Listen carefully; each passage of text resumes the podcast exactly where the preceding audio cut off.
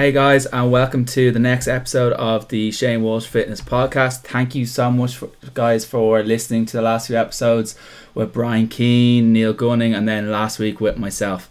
This week is a little bit different. So this week we have Holly Davage on the on the podcast. Uh, Holly is a fitness bikini competitor based in Ireland. Uh, at Holly Davage is her Instagram post, and the reason why I kind of asked Holly to come on was that she gives great advice out on Instagram.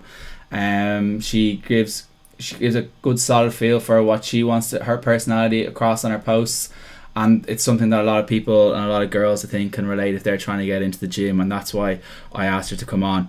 Thank you very much for coming on, Holly. Oh, no problem. I'm excited to be here. Yeah, very flattered that you asked me to be on the show.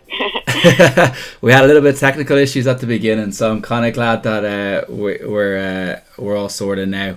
So, Holly, tell us a little bit about yourself for those guys who are unsure of yourself, and how you got started in the gym, and and kind of how you got into that industry.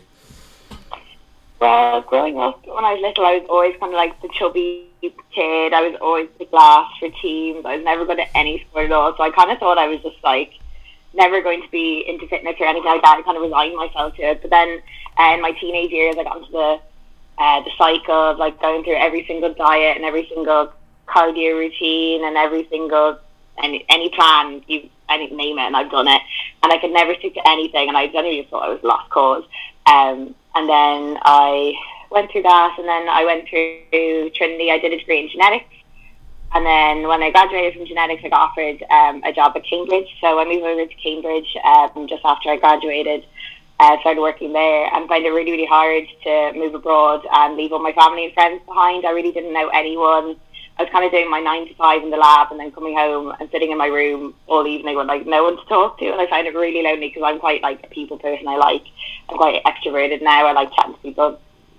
So I had one housemate who was like a bit younger than me and he was one of the lads who like loves going to the gym. And one day he asked me to come and I was like, yeah, no, I'm dying to come. I really want to make some friends. I'll like get to know his group, whatever. So I went with him one evening.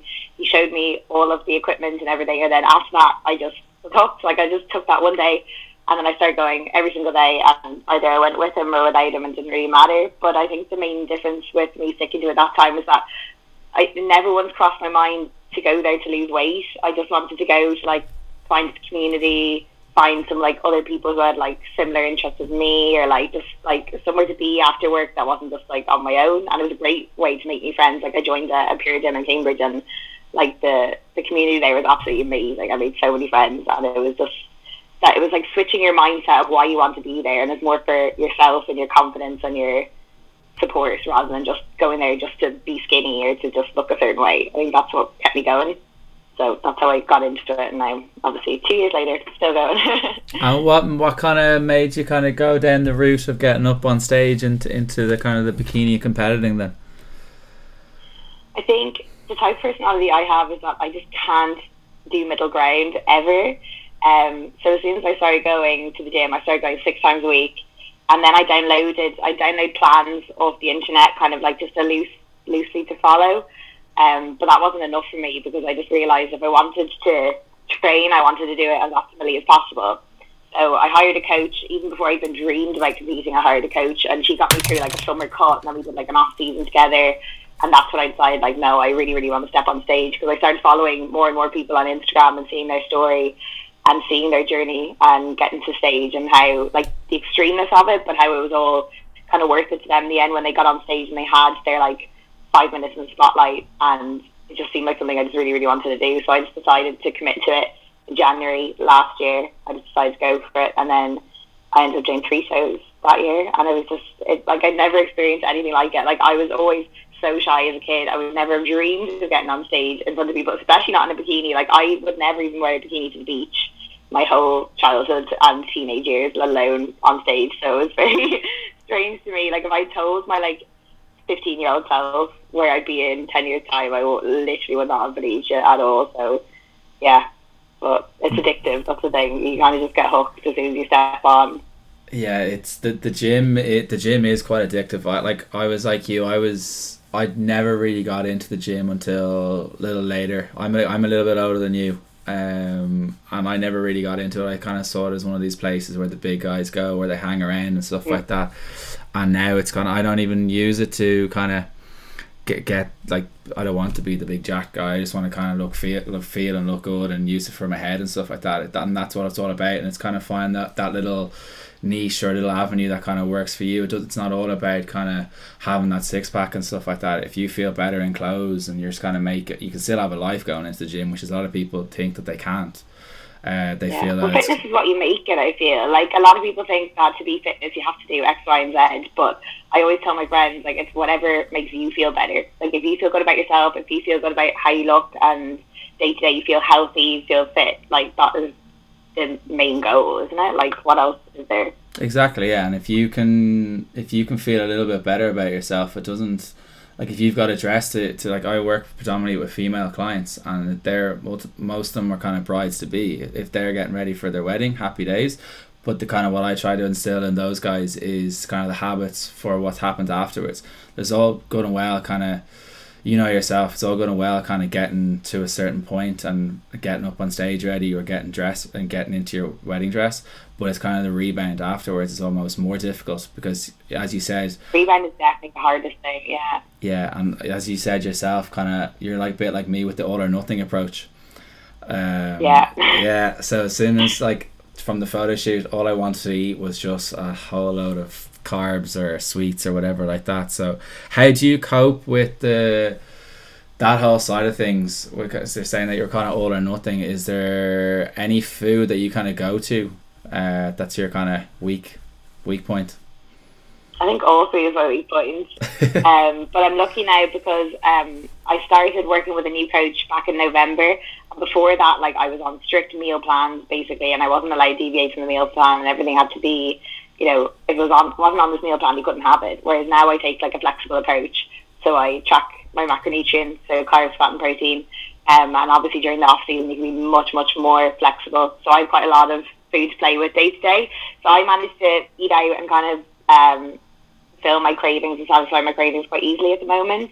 Obviously, during prep, it's a bit harder because you're dieted down, you have less food to play with, and you have to be a bit more strict because the end goal is to get on stage, obviously. But when you're in the off season, it's quite manageable to be balanced, and I find I've found a nice balance now where I can still train really hard, eat well, kind of uh, progress my lift, get stronger, but also be able to like see my friends out for dinner at the weekends and like go on trips and not worry about meal prepping and bringing everything with me. Like I didn't do that at all when I was away this weekend, and it was fine. I was still able to track everything, still enjoying myself, still have drinks. Like so, there you have to find a way that works for you that you can.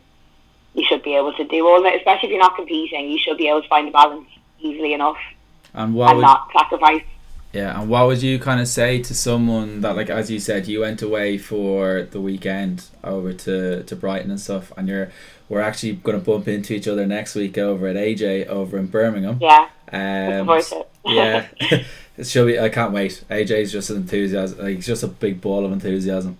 Uh, I'm excited. I think it's going to be infectious, and he's just going to like transmit his energy to the whole room. That's what I'm hoping that I'll go away with like full of beans. I can't. I can't wait.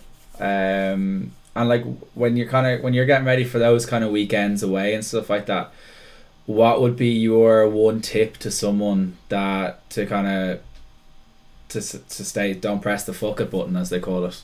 Uh, to kind of still be able to go have the drinks, have the the drinks out with the girls or the meals out with the girls or whatever like that. What would be your one trick to someone or tip to someone? I think it's just important to plan ahead, and like you can very easily manage it. Like even like do the damage limitation thing of in the morning or in the early day, kind of limit your carbs. Try and focus on like lots of vegetables, lots of protein, and save a lot of your food for the end of the day so you can enjoy it. Make sure you're drinking enough water so you don't get like dehydrated, and then maybe you feel hungry when you're actually thirsty, and like all these little tips and tricks. But I think if you're flexible and you track, which I don't know if everyone, all your clients track, but uh, I find it like almost less stressful to track and those kind of things because then you know where you stand. And I knew like that I had saved enough food that I could have a burger in the evening. And if I hadn't tracked it, I might have felt like awful about it. I felt like I just blown my whole diet and that I'd have to, you know, might as well give up and start on Monday again. But because you've already kind of factored that in in advance and you've kind of done your damage limitation, you can just enjoy it and know that you it's fine. You know, you wake up the next day, keep going the same way. You haven't ruined anything. You haven't ruined your progress. There's no point starting again on Monday because you're still on track, technically. You know. And So- like, I know you're kind of saying about the, the kind of the track and the calories with MyFitnessPal. That seems like a, to be one of these heated things at the minute, of whether people Yeah. should track. Um, I know I've I've tracked and I haven't tracked. Um, I've I'm I have a coach at the minute, um, and he, I was tracking. So I've got like a twelve week block with him. I'm kind of about ten weeks in. So I was tracking for the first eight, and then I'm kind of taking a two week break. Would you kind of say to someone? to take mini breaks from tracking and kind of just make education educated choices, or would you kind of say always track, or what would what would, what would be your advice there? I don't think uh, even if you're what like some of the general population who doesn't compete, I don't think you need track all the time. I think even they usually advise like even like two weeks of tracking your food will give you a good estimate of like what you're really eating, what a portion size is. Because I think the scariest thing is when you track and you find out like what the portion size is of like peanut butter or cereal or something like that, and it's terrifying because you've no idea how much you really are like what a portion actually looks like. So that kind of thing is good just for educating yourself.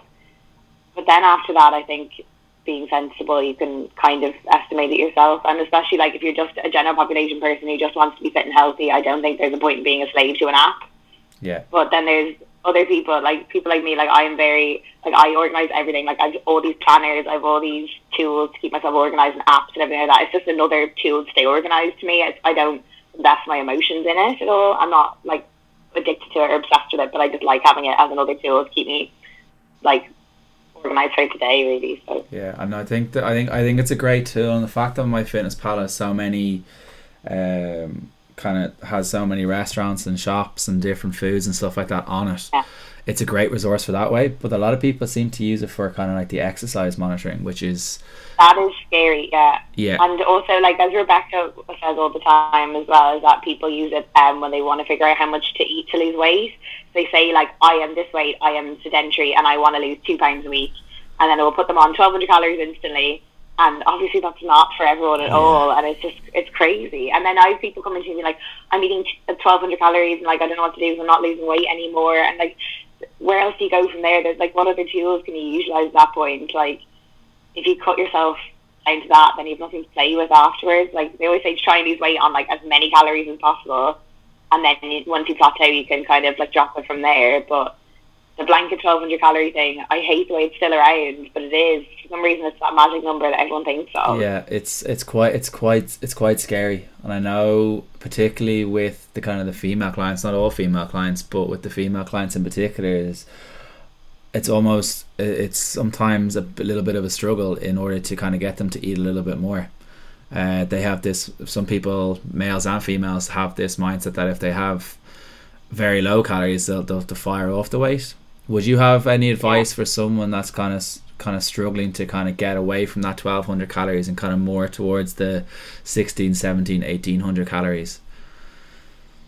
We just have to realize how important it is for like both your satiety and like your muscle maintenance and your energy that it is very worth it to try a diet on as many calories as possible. And you don't want to be maintaining your weight that low calories for the rest of your life because if you're like a normal population person you just want to shift a bit of weight and then kind of maintain your weight from there you don't want to be maintaining it then on that low calories because you won't be able to live your life you won't be able to be as flexible as you could be if you were just a bit more um, considerate and conscious and in the beginning about not being so extreme and doing it in a much more maintainable and slow manner, which is why I think it is very beneficial to have a PT or have a coach that can be more objective than you and not just kind of slash calories and be extreme and harsh.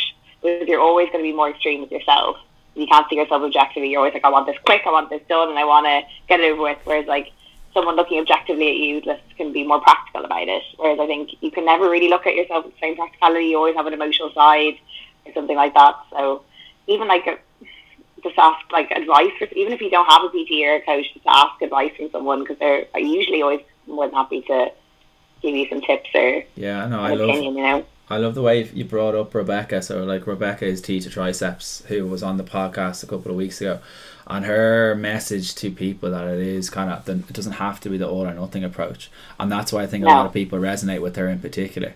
and I had Orla Friel, who's who also competed with you uh, a little while ago, um, and she I met her back in maybe February twenty eighteen, and she was getting ready for comp, but it was having a serious effect on her mood, on her on her on her swings or her mood swings and stuff like that, and she she withdrew herself because it was just messing her up. And now you look at her on social media, and she's the the bubbliest person. She's loud.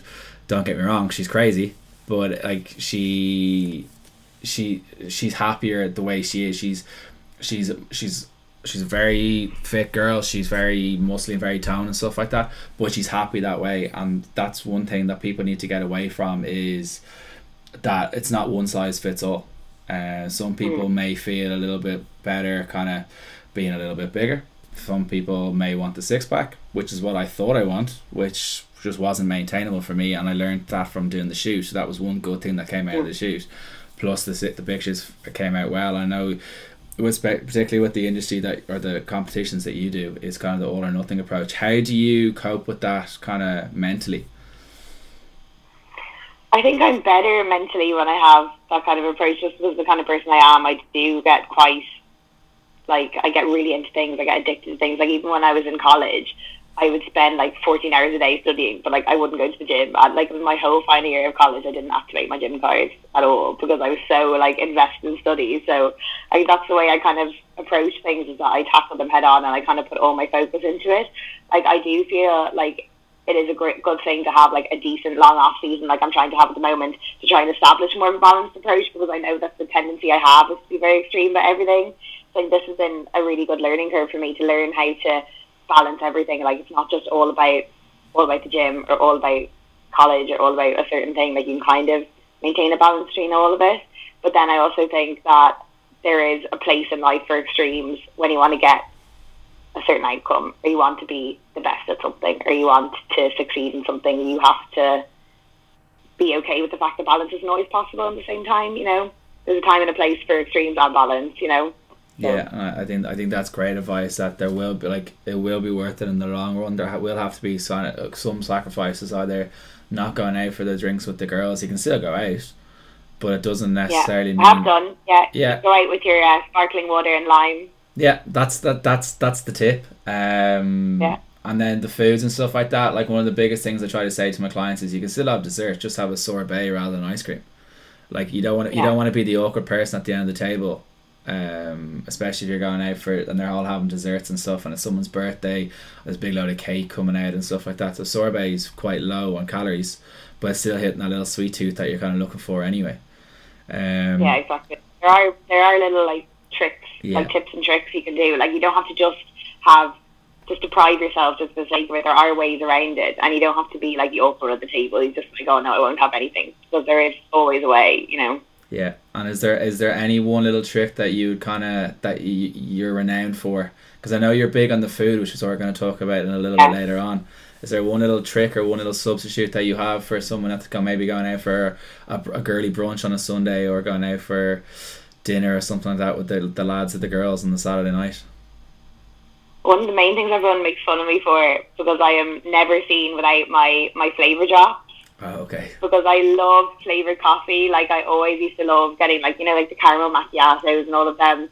But I have the Myprotein flavor drops in pretty much every single flavor you can imagine. So whenever I get a coffee, I always whip it out, and everyone always laughs because I have my little uh, droplets that I put in. But they're brilliant. Like they're really cheap. You literally use a couple of drops, and it can transform your coffee into like any flavor you want, and they're zero calories. So I love them. They're brilliant. So even like a black coffee can be something nice and sweet for you, and then it kind of quells your sweet cravings as well because I after lunch and after like main meals I get such a sweet tooth so I need something like that to kind of satisfy my sweet tooth.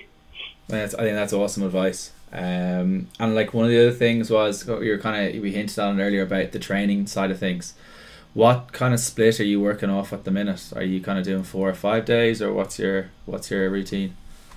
Yeah, so as I said earlier, I started working with a new uh, coach in November. His name is Jack. He's the one I just went to visit in Brighton. We did a training session together, so I made realised how I really should be training because he works very hard and I have really bad leg DOMS today.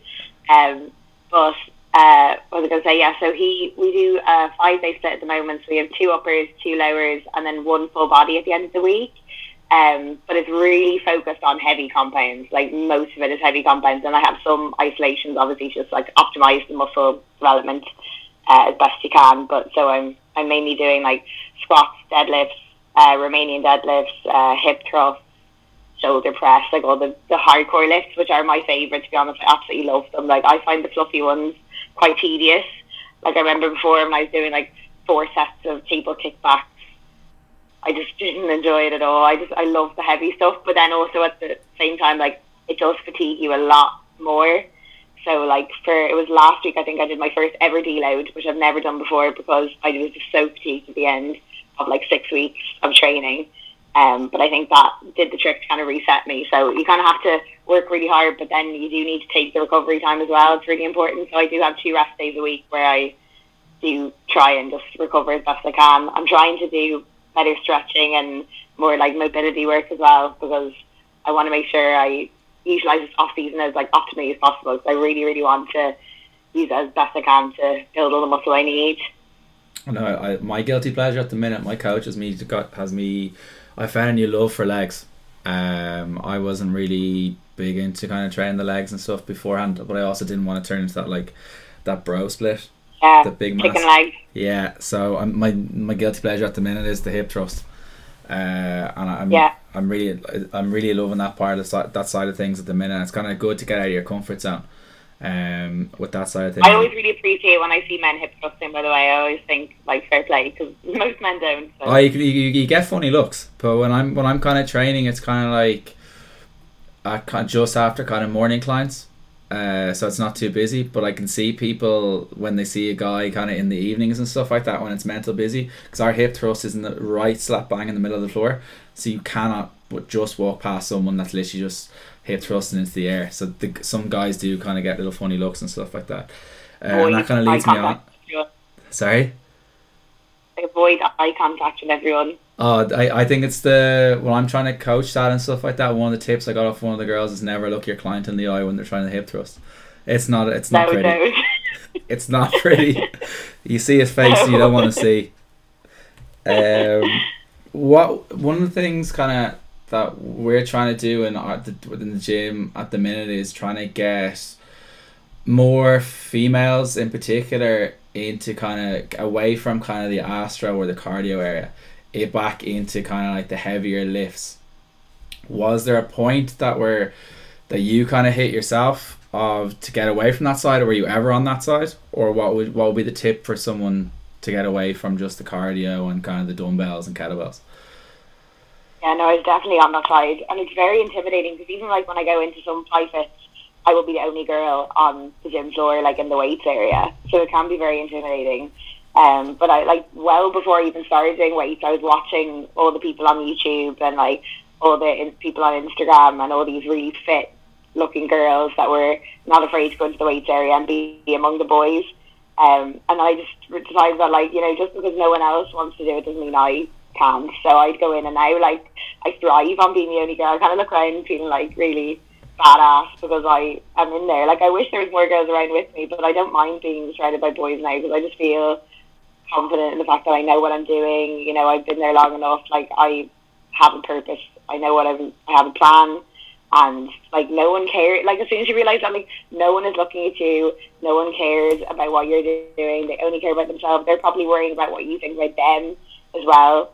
Everyone is self conscious, and when you realize that, it is really freeing because you can go in and do whatever you want, and like unless you're doing something crazy that's going to end up on like gym fails or something.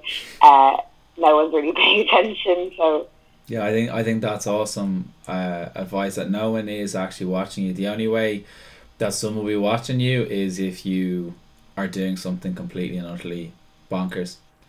Uh, or else you're doing something that they're like, "Wow, I wish I could do that myself." yeah, know? like so I, I'm kind of I sometimes I watch people like if, as I kind of when I'm in between clients or whatever, and you see people kind of doing kind of extreme mobility or they're doing the the kind of the CrossFit lifts. Some of the stuff those guys can do is amazing. Obviously with the correct form and stuff like that. But some of the stuff they can do, you, you can nothing. You can all you can do is kind of stand back and kind of admire what that what those guys do, and it's kind of it's different strokes for different folks, as we kind of said a little bit.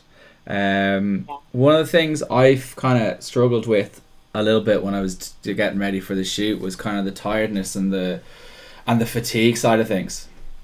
What what what do you have any tips or anything like that? Like how do you cope with kind of still doing your five sessions a week, working your working your job, having the social life, and kind of coping with the tiredness and stuff like that? Is there any tip that you would have for someone out there?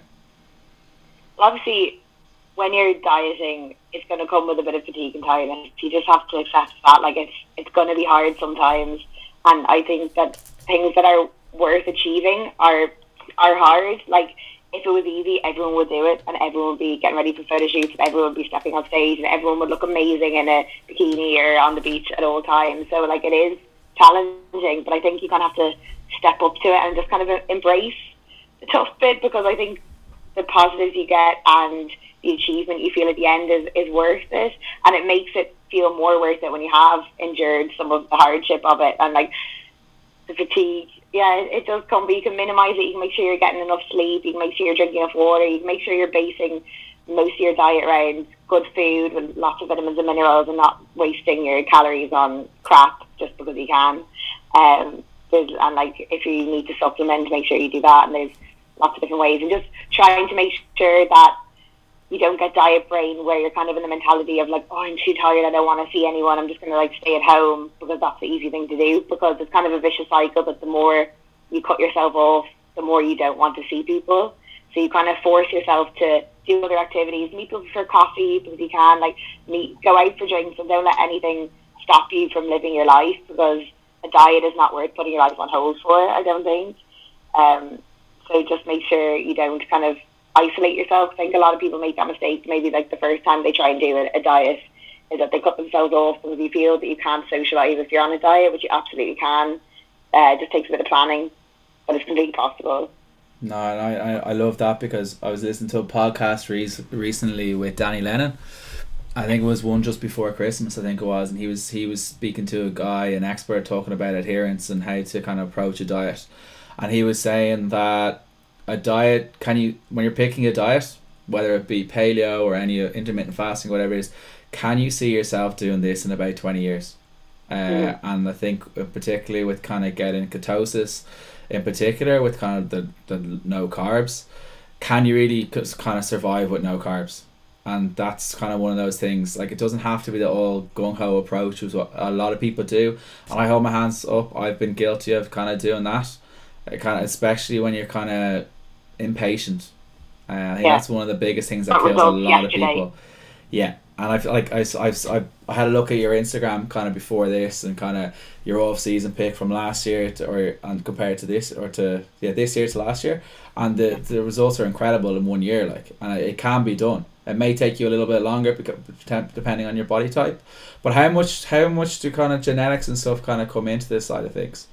Uh, so say if someone's kind of, I'd be quite slim compared to someone who's a little bit bit bigger. How much does kind of genetics come into this side of things? I think genetics definitely plays a role into whether you're more susceptible to like build muscle or lose fat. Obviously, it, it increases your propensity, but it's definitely not like a death sentence if, if you like you can't just not lose fat or not gain muscle because you have a certain type of genetics. Like there's you might be it might be like a slightly more hard than usual or slightly more harder than the general other people, but like nothing should be an excuse not to try, I think. Because I don't think I'm genetically blessed in the muscle development uh, side of things because it is quite a long haul for me. But then I also think it's uh, even more um, rewarding when you do achieve it because you have fought your genetics a bit. Um, but everyone has their pros and cons. Everyone has good genetics for some things and not for others. Like it's not just you know, you're not just unfortunate in all ways. You know, you should play to your strengths, but also don't give up on your weaknesses just because they're weaknesses. You should try and make them your strengths as well. You know, nothing's impossible. Yeah, I think that's awesome advice. Like, one of the things a lot of people do when they get into the gym is kind of compare themselves to others. Um, and yeah. one of the one of the messages kind of yeah, I, I I'm guilty of doing it, and that's kind of I did like a social media audit before Christmas or after Christmas uh, I've kind of like, didn't unfollow spree, did you? Yeah, Uh, so I did. I got probably got rid of about 200, 200 odd people. Uh, Oh. that just what like they weren't they weren't kind of helping me at all, and I was feeling a little bit low after the the shoes, and then I had to get surgery and stuff like that. So I was feeling a little bit sorry for myself, and I was kind of like, oh, this isn't helping me, so I need to get it out of sight, out of mind, that kind of thing. Social media is kind of one of these things that's happening, that is happening. It has happened. Um, it's there's pros and cons to social media. Uh, it's it's it's great for. I love it because it's great for kind of getting a voice out there.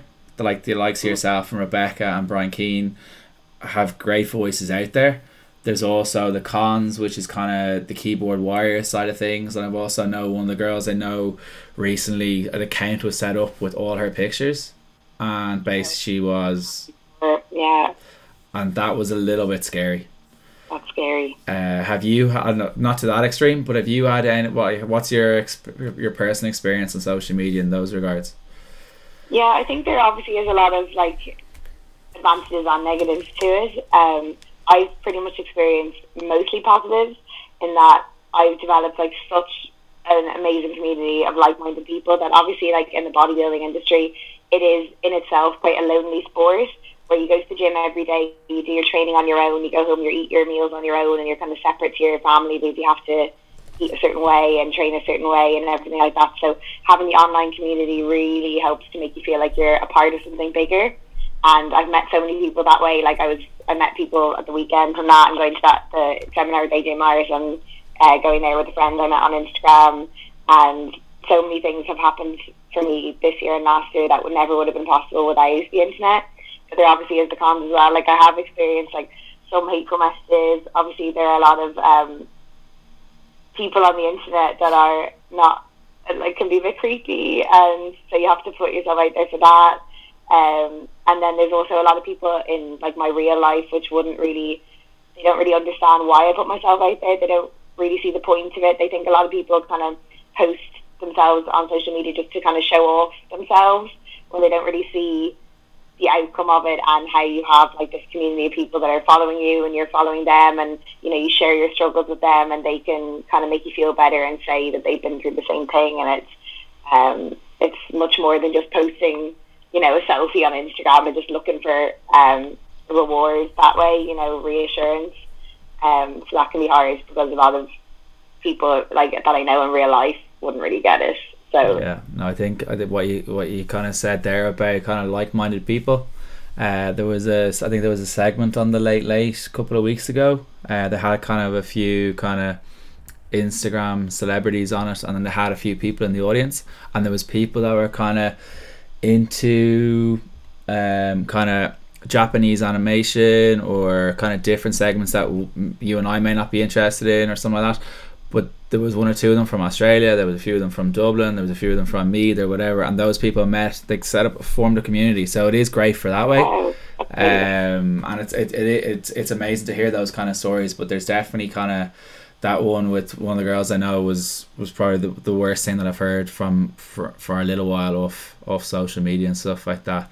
Um, the one of the other things was for any from when you started out uh, was there is there any piece of advice that you would give yourself from when you started out in the gym that you would change about how you approach things That's a good question. I think the main thing that I would have told myself starting off is just to not be afraid to ask people for help because it's you often find that it's the biggest, scariest bodybuilder men in the gym that end up being the friendliest and the most likely to want to help you because they've been there for so long and they know everything like the back of their hand and they kind of appreciate when people come in new looking for help and advice. Like if anyone were to come up to me, I would be nothing but helpful. I'd love to help any people. I think that would be amazing. Like the fact that I even think I'd be worth asking in the first place, I would find really, really nice. But like what I used to do when I was starting out was like I'd look up um like the location of my gym on Instagram and I'd scroll through all the pictures and see if I could find people and make friends through that and then I'd see them and realise like, oh hi, I follow you, like how are you? And kind of get to know people that way because no one everyone is there at the end of the day for the same reason. Everyone wants to feel good about themselves, everyone wants to be fit and healthy. So you're all there with a common theme. So just not be afraid to ask for help. And if you need a spot, don't be afraid to ask the person beside you, and don't be afraid to look silly at the gym because everyone's been there before. And if you don't know how to use a machine, it doesn't matter. Like it's not the end of the world. Just ask someone or try and figure it out yourself. You're not going to look stupid, and no one's going to make fun of you for it. You know, because everyone was there. Everyone's been there, and you have to take the first step. You have to go there for the first day to make the change. You know, so.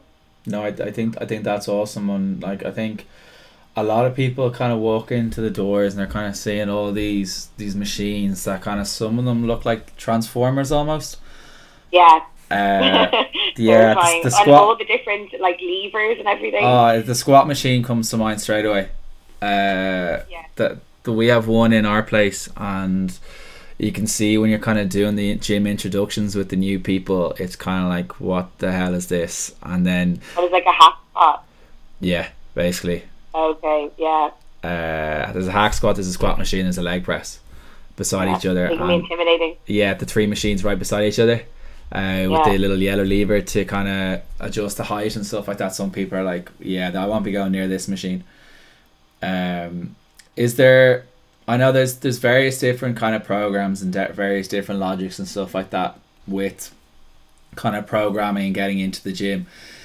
If someone was completely new to the gym, had never trained before, had never tracked anything before, what would the kind of the advice for kind of a a split or a training program would you kind of suggest? So say if they're looking to do fat loss, say.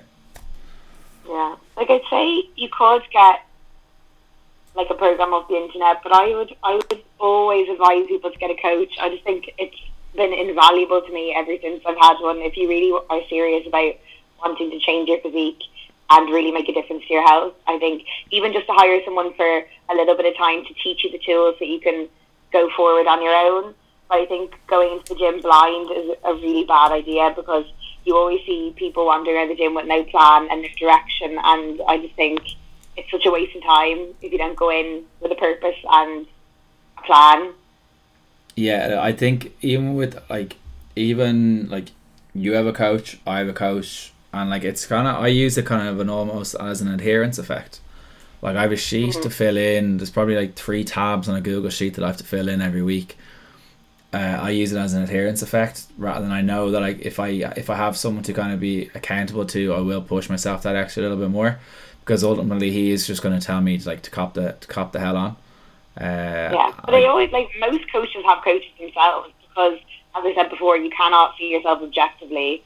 It's nice to have someone to have the accountability for and to make you feel better if you think you've messed up because sometimes you think you've done something, it's the end of the world. And someone else can put it into perspective for you, but also can give you that little nudge if you are kind of falling off the rails a little bit to get you back on instead of you going, oh, I've messed up the whole thing. You know, why do I even bother? I might as well give up now. if someone saying to you, no, it was a blip. Let's get back on board now. Tomorrow it's a new day. Let's start again. You Yeah. know. and especially because when you're pick when you're doing your own program, uh, you're always going to pick moves that you enjoy. So that's Oh, why yeah. Because that that was one of the biggest things I fell into was either yeah chest arms back that's Yeah. that's it skip legs just don't do Yeah, legs if you were my way, I would never squat because I hate squatting. But I know I need I don't to. enjoy it either, and I've started doing I box. I started doing box squats, and I feel more comfortable doing it. Really, I've never tried them before. Yeah, I use I started doing box squats, and I'm kind of enjoying them a little bit more. I've got really tight hips from having a real job for a while. I Real real- job. yeah, that's that's the term I use. So yeah, I've a real job, kind of sitting at a desk all day, having little T Rex arms. It Yeah. messes up your shoulders. It's one of those things like just even get up out of your seat. And it's I I teach uh, Pilates. I'm not an expert in Pilates, trust me. Uh, but it's one of the things I see a lot of people is with kind of the movement side of things that the desks are just kind of kind of killing people. Um, one uh, regarding the coach and stuff like that is there anyone out there that you kind of see on social media rather like with coaches or just people in general would there would there be anyone in particular that you kind of recommend to follow for anyone that's kind of looking to kind of get into the gym or kind of on the food side Coaches. yeah or else just general people like I know we've got T to triceps we've got yourself obviously Oh, that's a hard one. There's so many. I So think it would be really. if you were to so I'd say on the nutrition side you've got Martin MacDonald Mac Nutrition Yeah, right. And I he can't make wait for that. and he and he makes it makes it simple as well. Oh, there's another one that's really good. Do you follow Sayat Fitness? Yes, he? he, yeah. He's brilliant. His me his memes and his little posts are, are awesome. Yeah, no, I really, really like him. I like his posts because it makes it very like um accessible to like just the general population. He makes everything fun because he talks about like unicorns and silly things like that. So he doesn't take himself too seriously because sometimes those pages can be quite um they're very informative, but almost like overloaded. Like people like Layne Norton is obviously really educated and really informed, but he can be I think quite intimidating to people who who have no background in nutrition Yeah. or fitness. So I, I love him because I'm a complete fitness science nerd in general, but like I you kind of need both ends of the spectrum depending on what kind of person you are and where you've come from, what your background is. You know? Yeah, I think a few of the other ones I kind of I've, I asked this cl- uh, question to one or two of my clients this morning. They're kind of saying healthy little lifter. Oh, Uh, I was just going to say Healthy little lifter. she's really good. yeah, she's awesome for kind of food substitutions, and there's Orla Walsh as well. She's she's very good at that kind of stuff. And this Jane, She real. used, new- I used to, um, she used to be my dietitian when I was uh, younger, actually. oh really?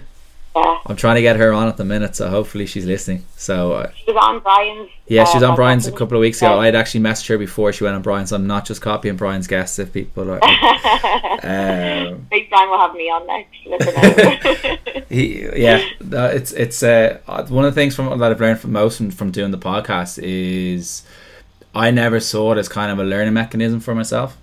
Uh, I thought it was just kind of be a way for kind of the listeners and stuff to kind of learn. But I've learned so much from talking to Robin Das, the nutritionist, from from Yeah. Rebecca about the female kind of side of things, um, from yourself about how to kind of get into it and kind of like that's a dip, like you're in a, that's a different world. You're in a different level or a different league to to myself uh, on that side. One of the things that happen or is kind of talked about a lot is is supplements. Um, is there a particular list of supplements or anything like that that you're kind of taking at the minute, like whether it be protein, creatine, or any of the kind of multi or any vitamins that you're taking at the minute? I actually don't focus hugely on vitamins, especially at the moment. I have so much food that I can eat that I think supplements are like the last thing you think about. That you get your diet you make sure you're getting plenty of protein, plenty of vegetables, get your micronutrients in, and you should pretty much be covered. But I kind of like give myself an insurance policy of taking. I take a multivitamin. I do take uh, omega three because I don't eat that much fish. Um, and I do take creatine because it's one of the most widely researched um, substances you can take for performance. So I usually have that in like an intra workout shake. At the moment, I use like um, easily digestible carbs and creatine during intra workout. Um, but that's kind of it. I don't really take anything massive. I don't really need to supplement protein just because I love meat. so I get my protein intake quite easily. Like I do like adding it in like to my oats for taste. I don't need to. Um, I think it's important to not focus solely on supplements because sometimes it's the first question that people ask you is what supplements should I take, but they haven't even thought about their diet, their primary diet, and how much fruit and veg they eat, and how many colours they're eating, and the quality of their food in general. I love the fact that you brought up the colors on the plate. I think it's one of the Yeah. the, the, the rainbow on a plate. Uh, yeah, it's so true. it's it's so simple. Like and look, I, I kind of not that they're free calories, but vegetables are kind of aren't very calorie dense. Exactly. And like that's what I do is I've started from years ago, even before I started competing, I had a habit of always starting your plate with uh, vegetables. That's like the base. And that's where I always start like what vegetables I'm gonna have and then I build my meal up from there. Of pouring on like a mountain of rice or a mountain of pasta and then adding like a side of vegetables. Like I kind of have the plant based diet but obviously eating meat as well, but it always that's the foundation I think. I mean, I think that's awesome. I think the fact you mentioned the kind of the, the creatine as well, and uh, the fact you also mentioned that it's uh, one of the, the most widely uh, researched supplements out there as well. And for, for when I was when I was growing up in school and stuff like that, everyone kind of saw creatine as it messes up your organs and stuff like that. But it's it definitely doesn't do that. But it's also definitely not going to make you massive overnight. Oh It- god no. no. Um, and some people think have, have that thing that if they lift for one day or they have creatine, they're going to look like the rock. Trust me, it's not going to happen. I tried, it didn't work. Um, It happens to me as well because there's always girls that ask me how do you lift so much and look like you do? And then you're saying something like, well, I wish I looked bigger, but that's the thing, like, especially as like a female natural bodybuilder or person who lifts the gym, it is so hard to gain muscle and it takes so much time and you have to dedicate whole seasons to it. Like I'm dedicating seasons where like the moment I'm gay I'm adding like hundred calories weekly almost to try and gain as much muscle as I can. It's really hard and especially if you're a female who's at the gym, like a lot of them tend to be under eating as it is. There's no way that you're gonna get bulky on that. Like trying really, really hard, it takes time as it is without even, you know, under eating or anything like that, you know. And how do you? I know you're kind of saying that this is your kind of your off season, the time to grow. How do you cope with the kind of getting fluffier in in inverted commas? Uh, I think so. Last year I had my very first off season, and it was kind of I used it as a free for all, which I think most people make that mistake the first time, is they're like, I'm bulking, I can eat everything. So I did. I didn't really track anything, and I just I gained a lot of weight really quickly, and I ended up having to for my first show lose 10 kilos in 12 weeks, which was horrific. So I learned from that mistake not to do it again. So my reverse from show has been really slow. So I, my last show was in July, and because I was meant to do uh, finals for, I qualified for finals for one of them, but I didn't end up doing it. So I was maintaining a very, very lean body for a long, long time. So by the time I got out of that, I was ready to put on weight at that stage because life is just harder when you're that lean.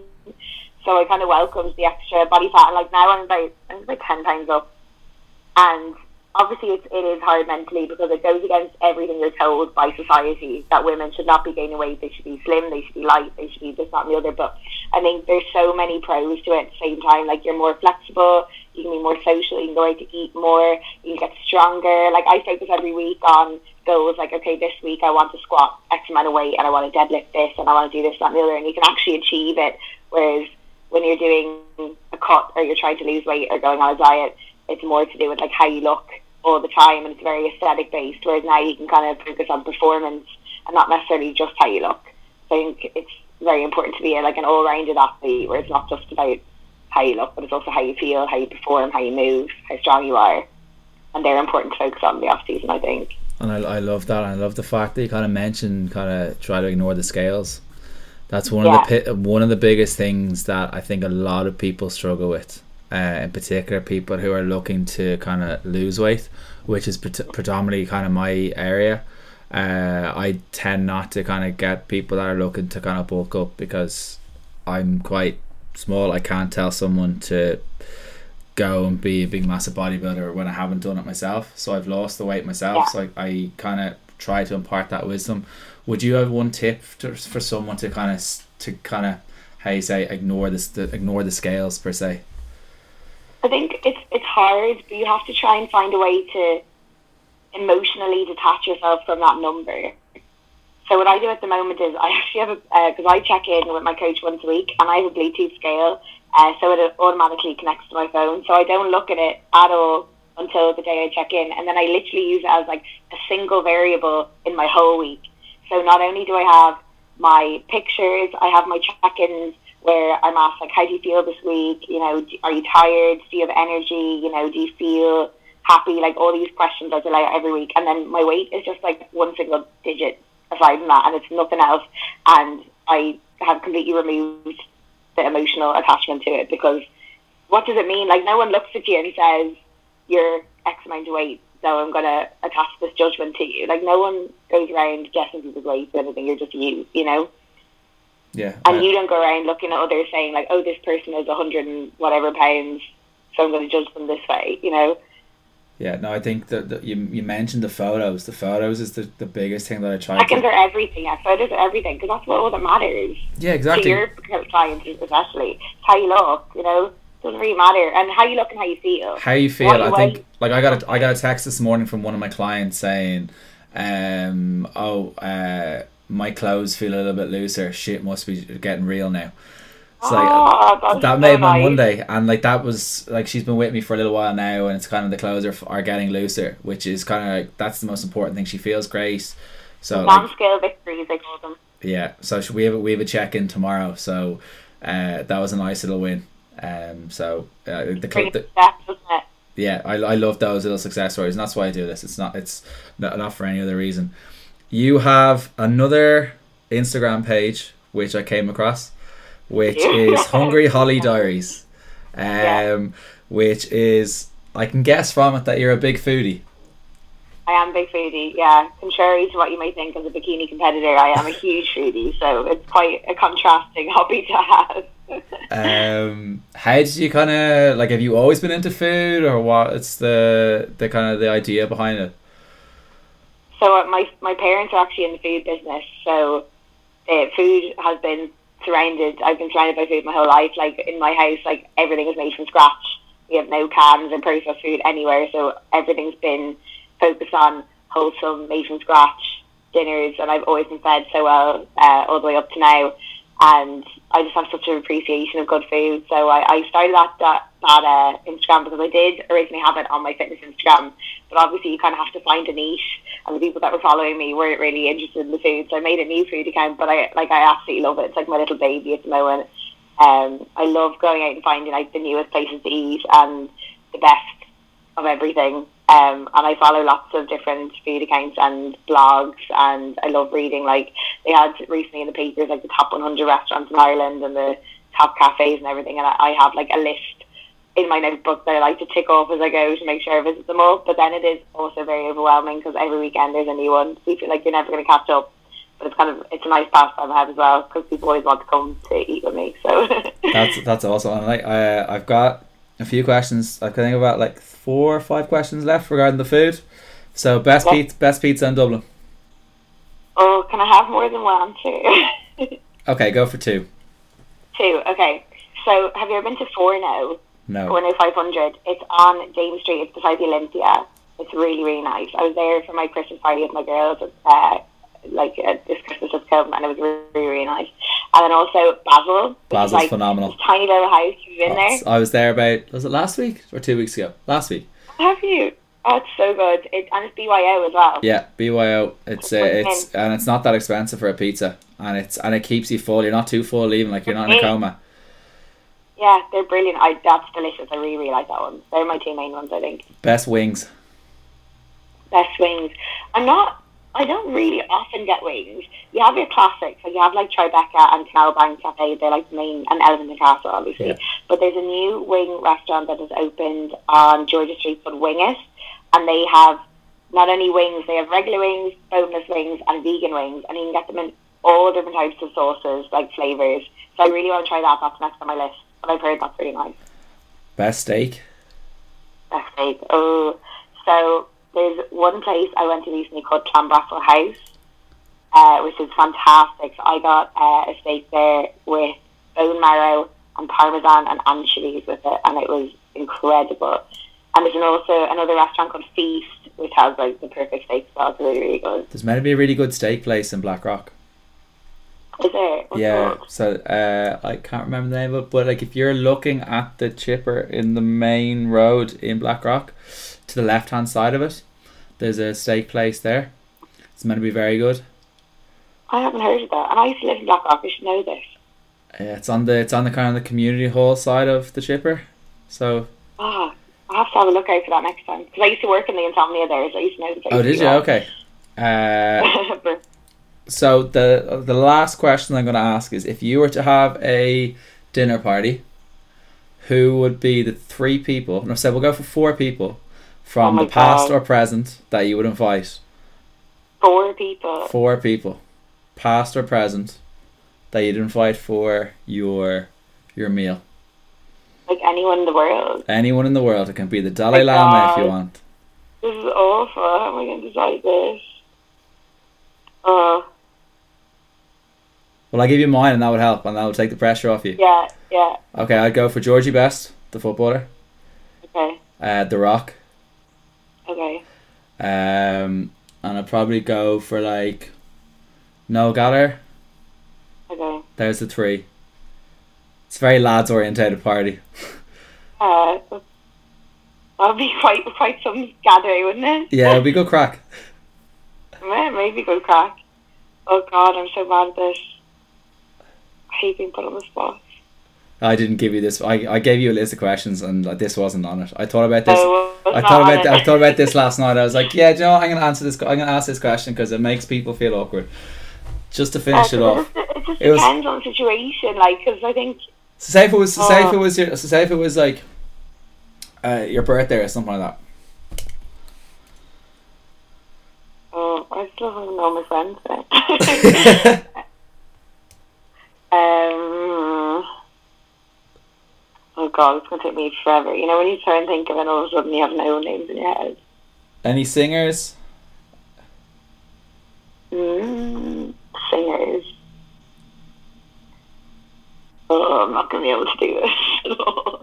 I can't think of anyone who inspired me. There's definitely people I can think of in my head.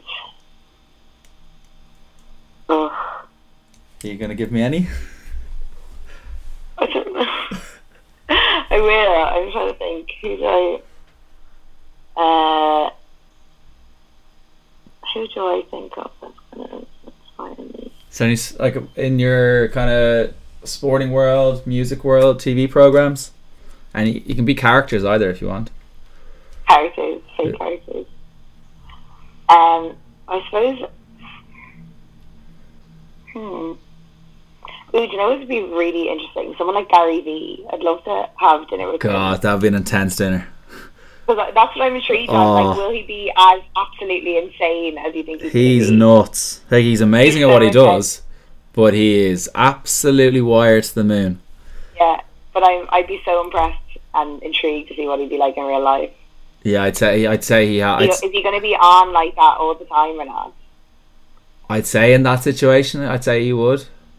Yeah, I'd say at home he's kind of like semi-normal. yeah, maybe. That'd be really interesting to see. Gary Vee would be good. Gary Vee's a good if he'd be a good dinner guest in general. Yeah, he'd be a good choice. Yeah, someone like that. Someone inspiring. Or who else would be good? Yeah, I'd love. I'd love to have. I'd love to meet Brian Keane as well. I think he'd be incredible to sit down with and kind of pick his brains apart and see what he's like. He he's he's one big meme factory with the with the kind of with the quotes he has. his phrases he has. Oh, they're amazing. Like he- they're like his enthusiasm. one for every single occasion. Yeah. Uh, he literally, I, I went when I went to seminar and stuff like that in December. Like the amount of one-liners I have written down is just, Mm. and on the I don't know how like he reads so many books, listens to so many podcasts, and he just has this mind that kind of literally sponges it in. Where I kind of struggle to, I have to read things once or twice, two or three times to kind of get it into my head. He's an absolute machine. People like that that just seem like they have more hours in the day than I do. I just want to meet them and ask them how they do it. Oh, he, like he, he said. Well, he said what he does.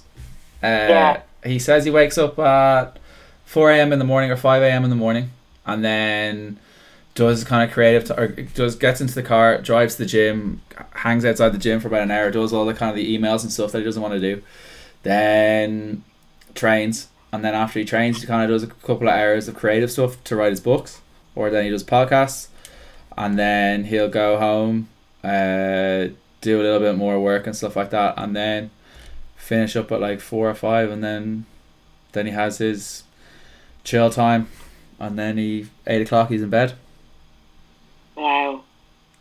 Dedication. That's organized. That is called That is organized. When you have to organise your chill time, that's organised. Yeah, That's really impressive. that I I tend not to. I organized it this weekend. Literally did jack all because the next few week- weekends are just mayhem with Birmingham, and I'm actually in Birmingham twice. I was a stag in like two weeks after that. So I'll be in Birmingham again, but for another seminar. Yeah, So different reasons, very different reasons. different priorities at the time. Exactly. It's important. It's very Uh, so one more person for the meal before we wrap up. Because I feel like I should have a female. Someone like Oprah, someone really Oprah will be good. Oprah would be good. Someone like that. Some female boss. Michelle Obama, Oh yeah, she would be brilliant as well. she'd yeah, be good. someone like that. Someone inspiring so I can figure out how to be like a boss ass woman. Who else? Uh, yeah, Beyonce. Beyonce, mm, I don't think she counts. I wouldn't I want. don't think she so. I think she's a fake feminist. I don't think she counts. Okay, that's a good answer. Oh, Um, I think we have. We have. Okay, we'll get Michelle Obama and we'll get Oh. Oprah Oprah, yeah, Gary Vee. and Gary Vee. That would be an intense dinner. That would be That'd be something. I'd be impressed. I'm intrigued to see what would happen out of that conversation. I'd say you'll need like a, a referee to kind of to, to keep that in check. And the ship, yeah. um, thank you so I'll much for coming. Huh? I'll let you know if it happens. Yeah, please do. Uh, Sky- uh, Skype that live stream. Uh, Yeah. thank you so much, Holly, for uh, coming on because I know you're literally only home from the airport. Um, so thank you so much, and I'm looking forward to kind of meeting you the next week in Birmingham and, and kind of doing the AJ Morris um, seminar and kind of learning off him and stuff like that. So thank you so much for coming on. I really do appreciate it. no problem. Thank you very much for Thank you very much. Talk to you soon.